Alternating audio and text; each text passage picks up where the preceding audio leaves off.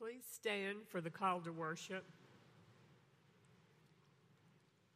Now is the time to awaken to the presence of God, the eternal Spirit. Now is the time to come alive with our songs of praise. Today we open ourselves to the power of the Spirit in our lives. We do all this because we have responded to the ministry and message of Jesus Christ, whose people we are.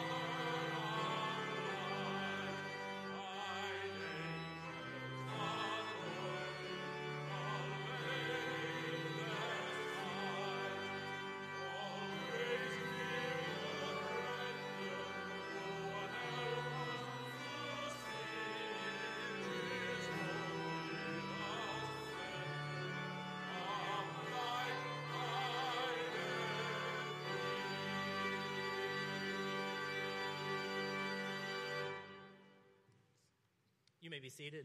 Good morning. Welcome to Southside Baptist Church. It's good to see you. It's good to see family, friends, and visitors here with us this morning. Southside Baptist Church is building an inclusive community of grace here in Birmingham and beyond. And I hope this morning that you have felt the presence and the love of Christ here in this place.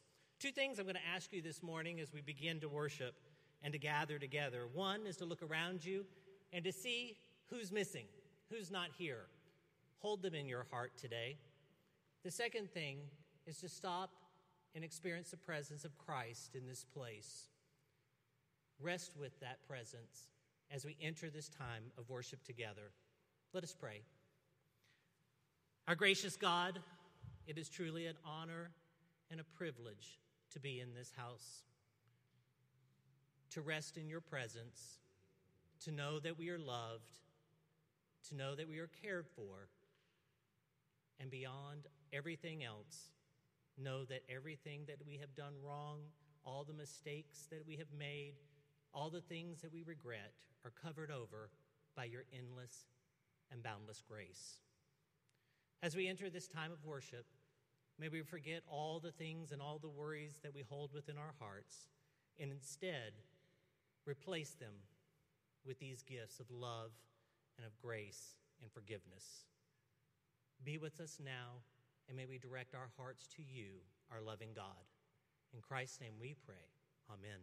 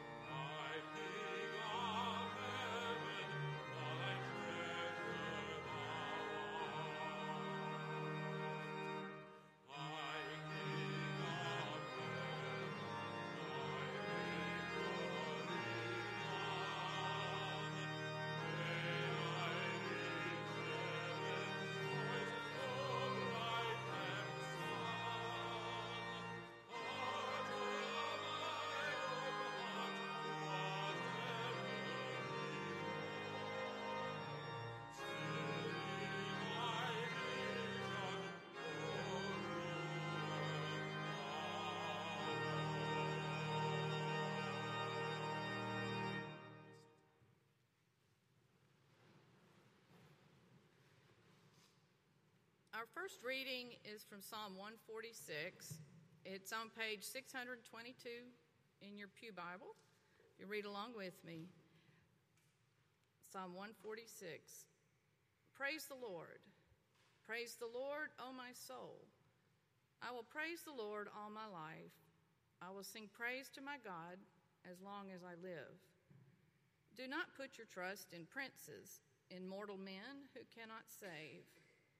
When their spirit departs, they return to the ground. On that very day, their plans come to nothing.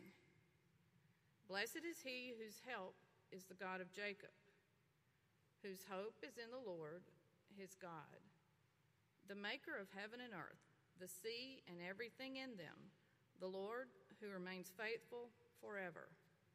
He upholds the cause of the oppressed and gives food to the hungry.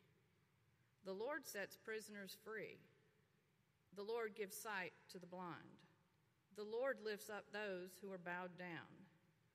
The Lord loves the righteous. The Lord watches over the alien and sustains the fatherless and the widow. But he frustrates the ways of the wicked. The Lord reigns forever. Your God, O Zion, for all generations, praise the Lord.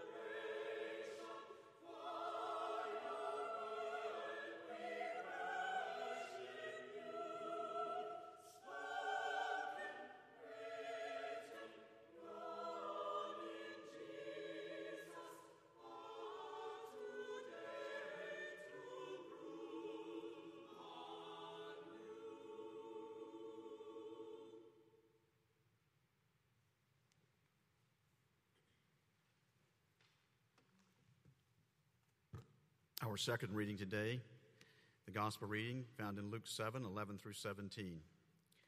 This passage follows the one we looked at last week of the centurion and Jesus healing his slave. Today we look at another miracle, Jesus raising the widow's son. Soon afterward, Jesus went to a town called Nain, and his disciples and a large crowd went along with him. As he approached the town gate, a dead person was being carried out, the only son of his mother, and she was a widow. And a large crowd from the town was with her. When the Lord saw her, his heart went out to her, and he said, "Don't cry." Then he went up and touched the bier they were carrying him on, and the bearer stood still. He said, "Young man, I say to you, get up." The dead man sat up and began to talk, and Jesus gave him back to his mother. They were all filled with awe and praised God. "A great prophet has appeared among us," they said.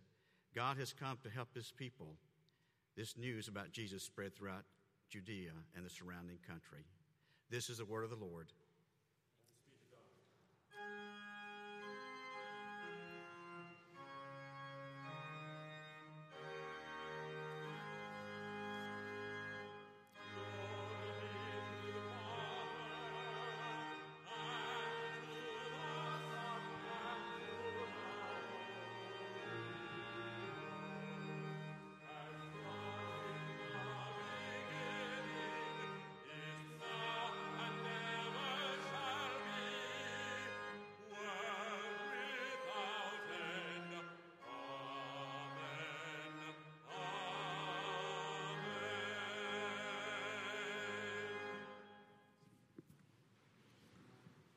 Hey guys, how are y'all doing?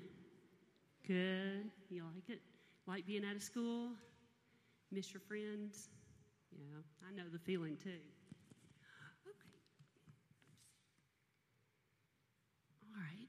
You know, when I was little, and also when I was teaching first grade in school, one of my favorite authors was Doctor Seuss.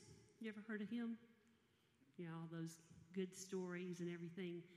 Well, even though Doctor Seuss makes up silly words, silly characters, and silly places, he uses his stories to either teach a lesson or send a message. You think so? Have you ever read some of his things? Yeah, I bet everybody has. Do you like Doctor Seuss? Maybe? Okay, one of my favorite stories, and you probably have heard this before, is Horton Hears a Who. Have you ever seen this? I think they've made a movie now. And this is Horton. It'll be okay. This is Horton. You want to hold Horton while we tell the story? He is soft, isn't he? Okay, this is the story about Horton, and he is an elephant. And while he is out one day, he discovers on a little speck of dust... Do you know what he finds? Do you know what he finds? Have you heard the story? You want to tell me? No. He finds uh, a whole, whole city of little teeny tiny people, and they're called who's, and they're so small that nobody can see them, but Horton can hear them, and he knows that they're there. Well, he tries to tell all his friends about the who's. They don't believe him. In fact, they want to try to hurt the little who's, but Horton knows that they're important and that he has to protect them. And what he tells us in this story over and over is a person's a person no matter how small. And that was the who's, right? Couldn't even see them. They were so tiny. And he protected them even though some people were trying to hurt him. So at the end of the book, you know, he, he saves them and everything is okay. But he's Doctor Seuss is telling us a lesson and sending us a message. Now, when we look in the Bible, we the Bible tells us a lot of stories about Jesus.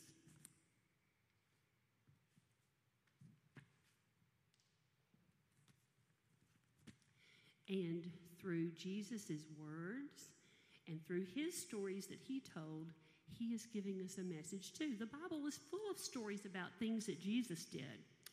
In Mark, Jesus heals a paralyzed man. Paralyzed means he can't move, and Jesus heals him.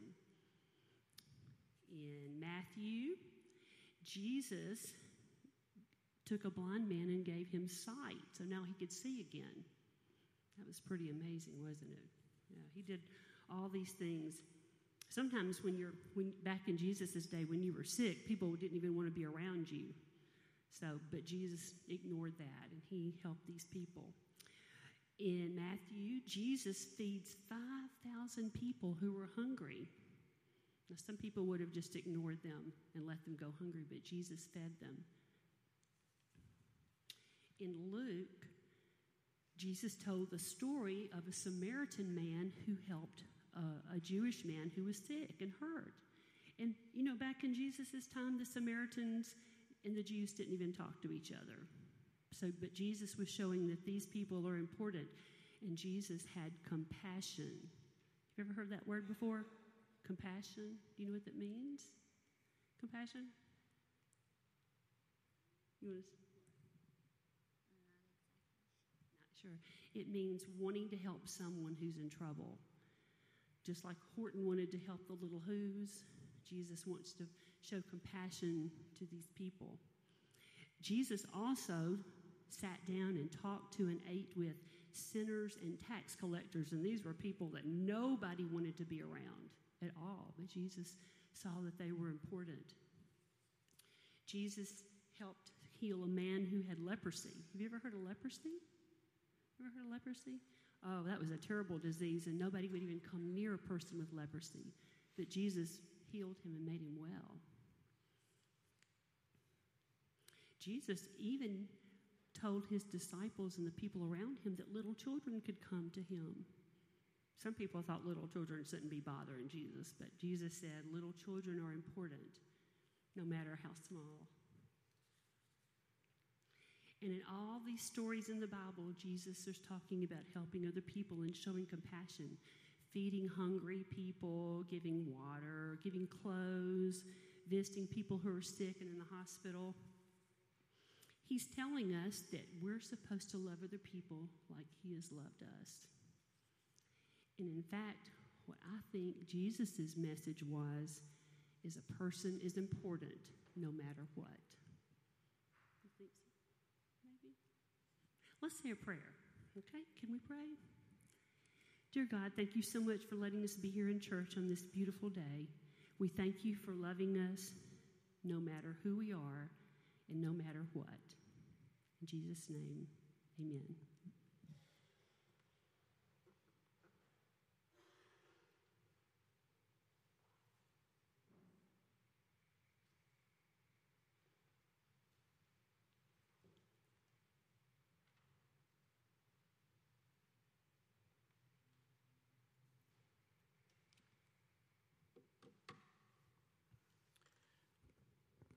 Thank you, Bonnie, and all those who've helped in worship this morning in leadership. And I think Bonnie's probably going to spoil the children to um, to uh, those nice stories like that. So we'll have some other volunteers that would like to come forward to help with teaching those those uh, children's lessons next week and the weeks following. As we um, come to together before God, we come with uh, an eagerness to share the thoughts that are deep within our hearts and minds, those things that are weighing heavy upon us, the concerns that we have for one another. May we bow together as we come before God.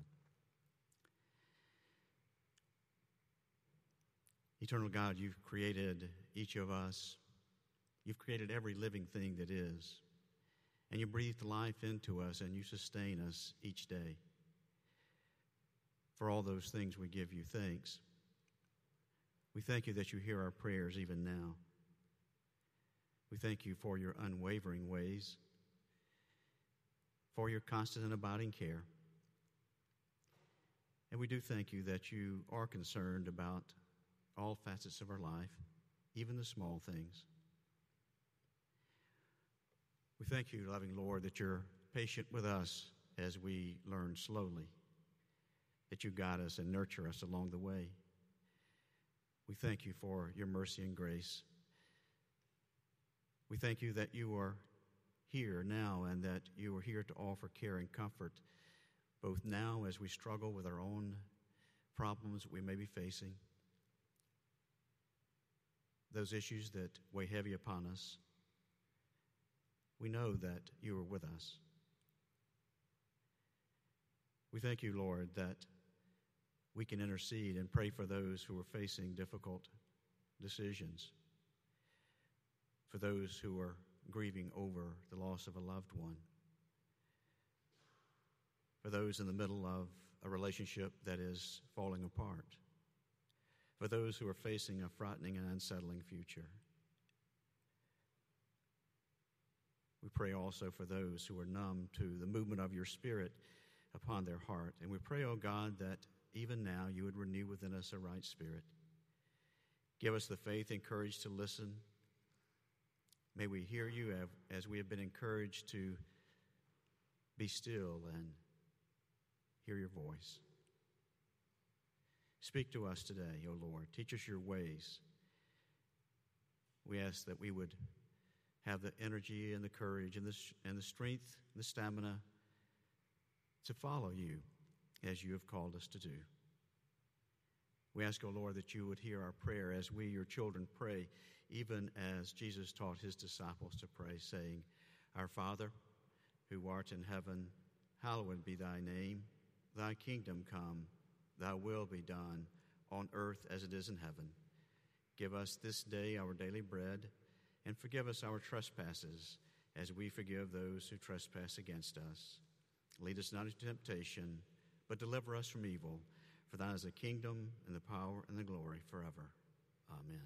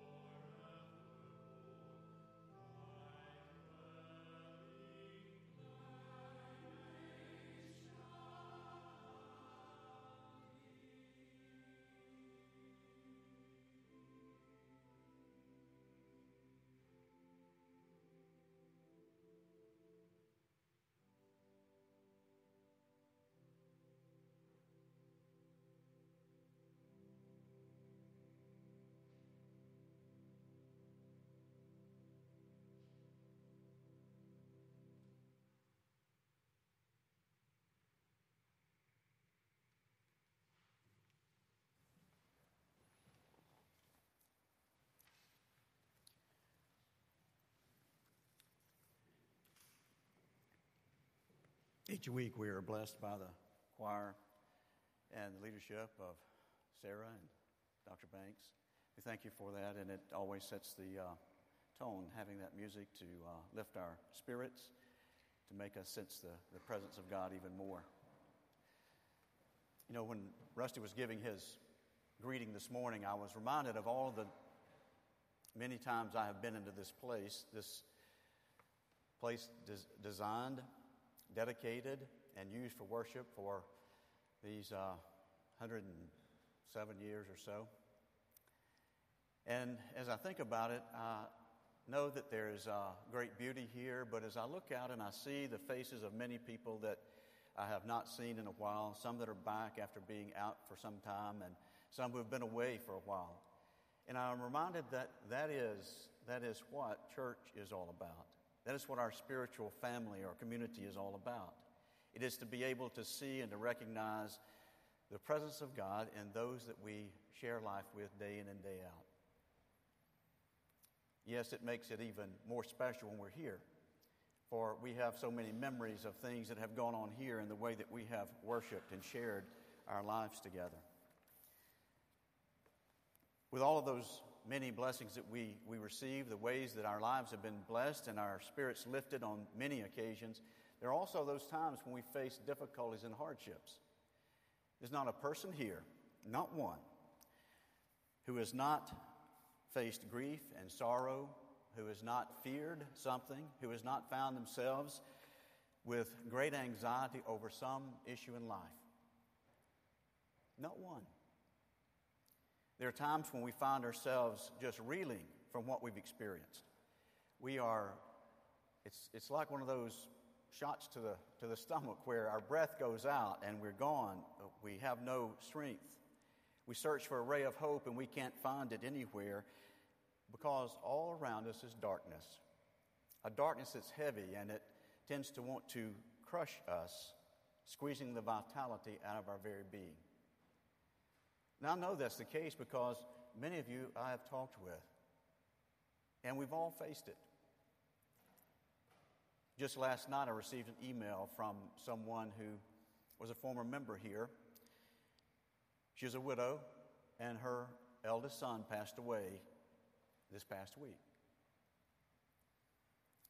It caused me to think even more intently on this passage that we're speaking about today, or we're looking at today. This account from Luke seven about Jesus and the widow of Nain and Jesus raising her son from the dead. The account recorded that I read earlier, uh, as Luke describes it, is a situation that is really dire for this, for this mother, for this widow. Jesus had just left Capernaum. Remember, we had talked about that last week. He had been teaching the Sermon on the Plain just prior to that, and he comes into Capernaum, and there he heals the slave of the centurion.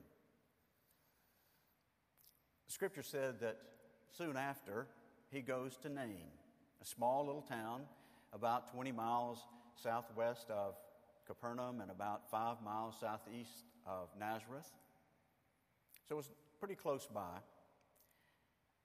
And he goes there with his disciples, and he carries along with him those who would follow. There are many that are following. A great crowd is going with him. But as they began to enter the city, they meet a funeral procession coming out. It is as though there were these two totally and diametrically opposed events taking place.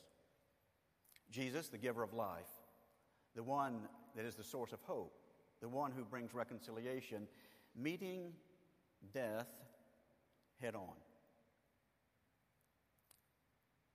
As the account tells us, the deceased person is the only son of his mother, who is a widow, and there was also a crowd of mourners that were accompanying her. And so there's a, a fairly large group that's also coming out of the city at the same time. The scripture tells us that Jesus has compassion for her because she was in a terrible situation. It was a difficult situation for anyone, but especially the fact that she was a widow with no um, male son to be able to take care of her. It was a different day, certainly.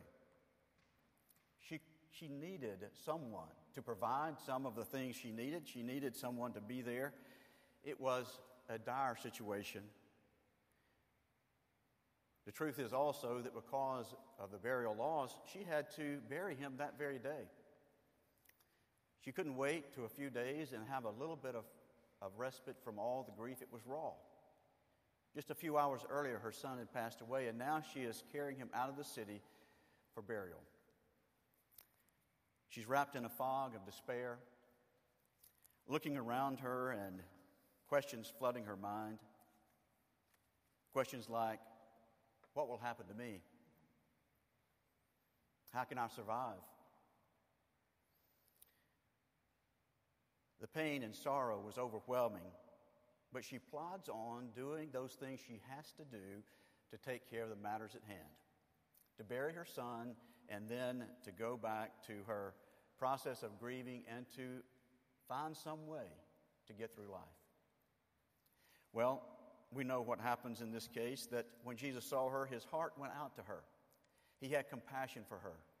And the actual word translated from the Greek into English is a word that carries with it a sense of greater than just, I feel sorry for her. It is a gut-wrenching kind of compassion. When we feel that for someone else, when our heart is heavy, when our spirit feels as though it's going to break for them because you see the anguish that they're living with or in. And so Jesus saw that, and in that moment he sees that and he responds to her, stopping the funeral procession. He stops it and speaks to the son and tells him to get up. News of this began to spread quickly, because here was one who was raised from the dead. In the vernacular of our day, he would be trending on every social media outlet, every one, because it would be a popular thing to know and find out where Jesus was going to be next. People wanted to see these things. They wanted to experience the, the miraculous, to see the wonders that Jesus was, was doing. And the scripture says that they were both fearful, amazed, perhaps, but they said that they had seen a great prophet appear before them and that God had come to help his people. They witnessed God coming to help his people. When we read that and we understand what they are saying is they have witnessed God reaching down and intervening in a very tough situation. Now, the son that was raised, he still had to face death at some time. He was not going to be free of that, but yet he was given an extension on his life on earth, and his mom, which is the primary focus of this, is the one who is cared for. Jesus has compassion for her. He wants to help her. He sees her as vulnerable. He sees her as being one of those that is pushed to the sideline. He sees her as one of those who cannot fend for herself. And he tries to help her by raising the son. Now, news of all of this certainly would have been popular to, for everyone to hear. It was a miraculous event, but, you know, it's not that much different than the miracles that he had been performing over in, in Galilee, in Capernaum, and as he taught on the Sermon on the Mount, Sermon on the Plain, the Beatitudes. We know that he had taught and conveyed to those there the truth of the gospel, the truth of what he meant, and that was to love one another as God has loved us. The miracle for the widow was that it was a gift from God because of the love that Jesus had in his heart, the compassion he had to reach out and to help her in this brokenness that she faced. Now, sometimes we could say, well, you know, if we look at that and we say, well, why then does Jesus not heal everybody? Why does he not raise everyone from the dead? Why does he not intervene in my problem? Why does he not take care of that concern that I have for someone over there? Well, Truth be known, I think it's that this is not a name it and claim it kind of theology that Jesus was about. He was not saying that anyone who just calls upon me, or even those who don't, because remember, she didn't speak to him. She didn't even know he was there. And his heart was moved, and he raised the son. It is indicative of the, the depth of passion and compassion that Jesus had for this widow. And it is also indicative of the same kind of compassion he has for you. It doesn't mean that all of those things that we pray for are going to happen just as we think they will, or we would like for them to, but in the process there is a change that comes about in us. An understanding that is greater than just what we thought it should be.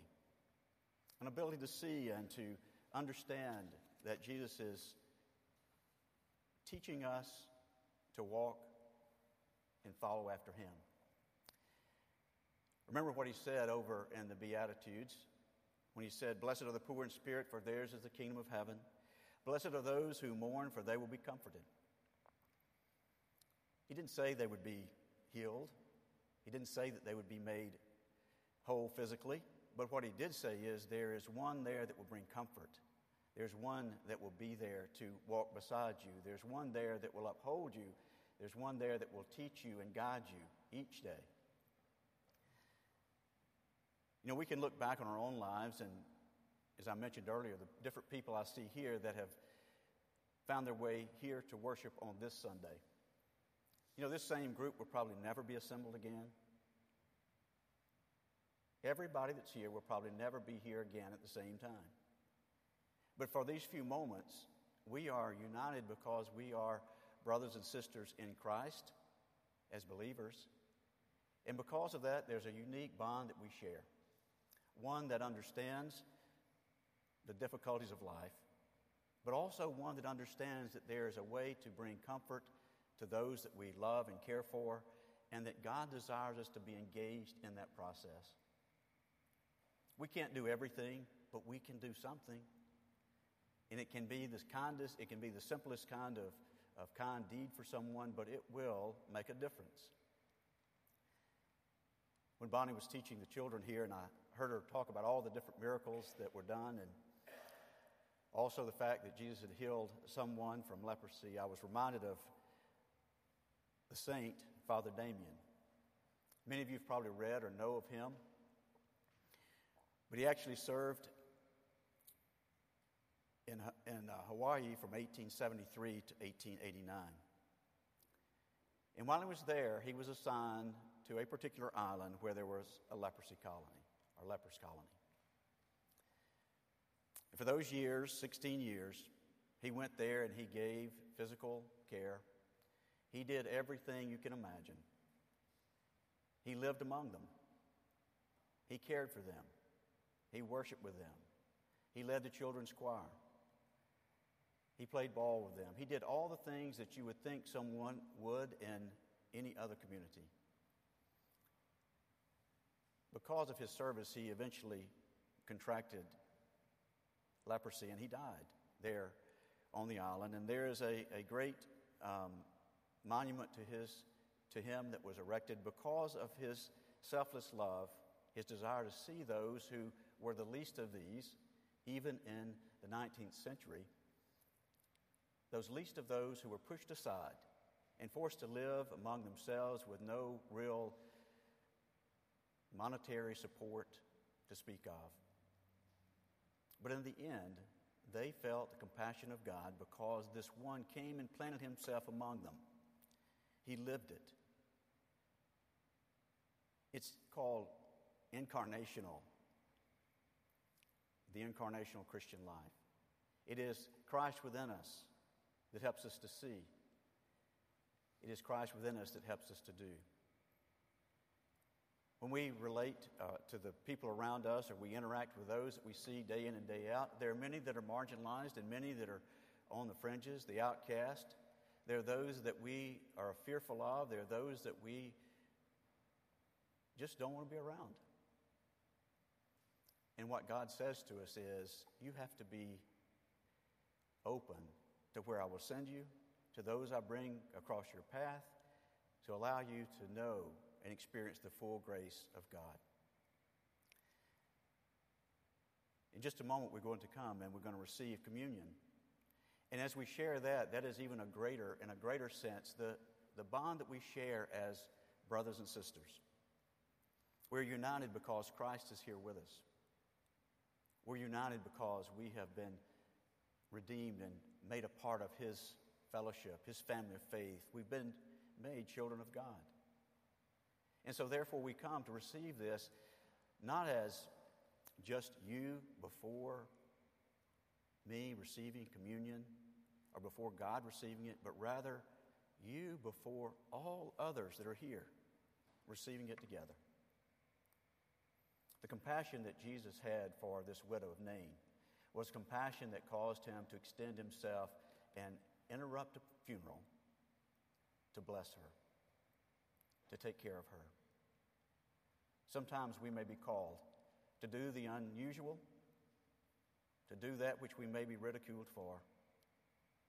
But as long as it's motivated by the compassion that is placed there by God, we can trust that it's always best to err on that side of God's love and mercy and grace. Would you bow with me in prayer, please? Oh Lord, for all of your many blessings, we thank you for your love that knows no end, for your grace that we can't even describe, for your mercy that we don't deserve. We thank you, Lord. We thank you that we can come together as family and receive this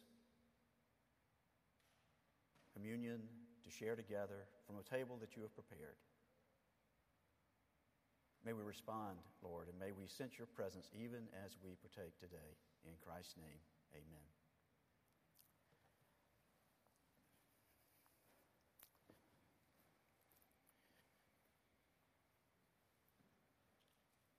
On the night that Jesus was betrayed, he took the bread to share with his disciples, and he broke it and told them that this was his body. It's broken for them. And he also took the cup, and he said, "This is the new covenant in my blood, that we are to eat this and to drink this when we're together, when we're joined together as family, as community, that this symbolizes that we not only belong to each other, but we belong to Christ." Today as we come, we come asking God's blessings on these elements. Oh Lord, bless these, the bread and the cup. May we receive them and may we experience your presence now. May we understand the depth of love and sacrifice that you have for us, for all people, for your, for your created world. May we receive it knowing that you do bring peace that passes all understanding. In your name I pray. Amen. I'm going to ask our deacon chair and vice chair, Rusty Bennett and Warren Kenney, to come forward, and we're going to serve the choir first, and then after that, you may come forward and receive from one of us here.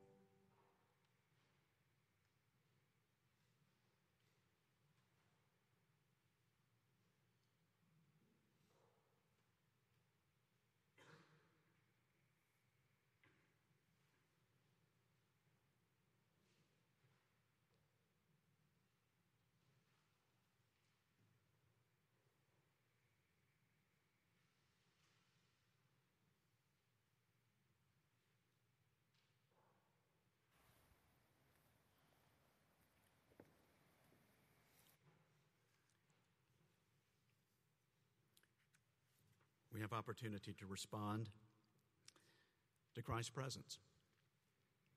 Not what is said or what is done, but as Christ speaks to you, to respond in whatever way it might be, whether through prayer, through uniting with this church, through a sense of calling. Then you come forward and I will receive you here, and we will pray together, or we will accept you into this church family as a part of this community of faith. Stand, please, as we sing our hymn of response, number sixty-six, My Shepherd Will Supply My Need.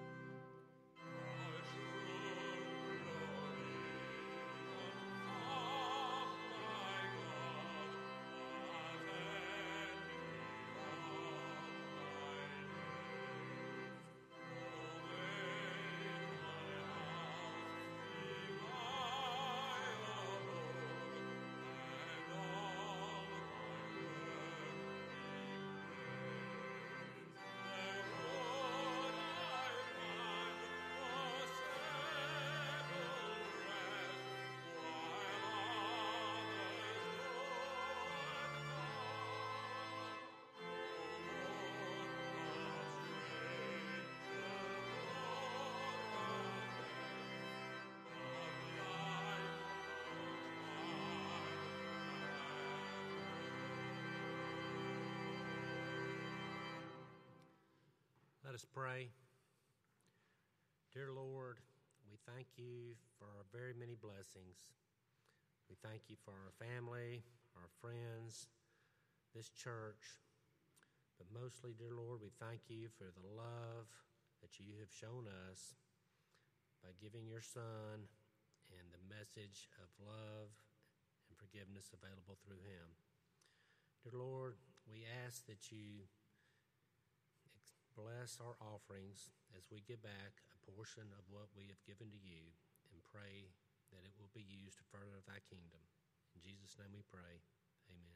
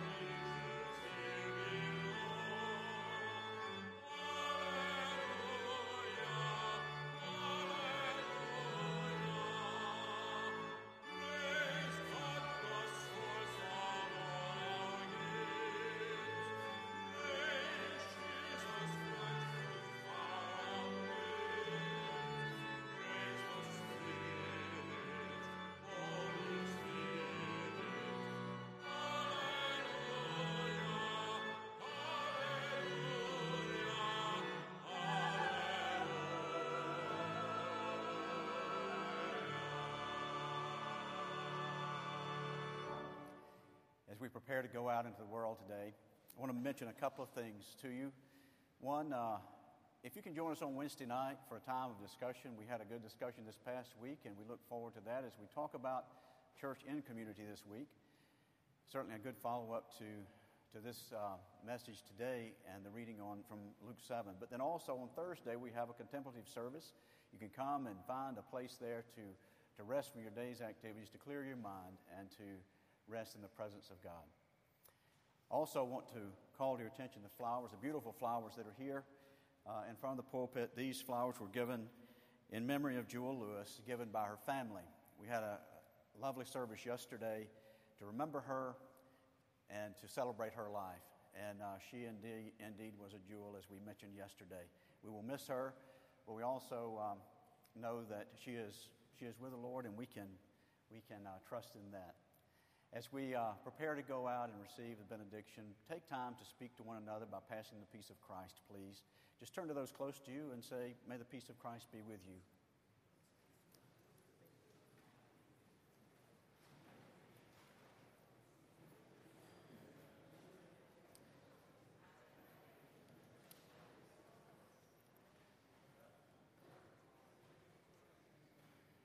And now may the love of God the Father, the grace of Christ our Savior, and the fellowship of the Spirit be with you now and forevermore.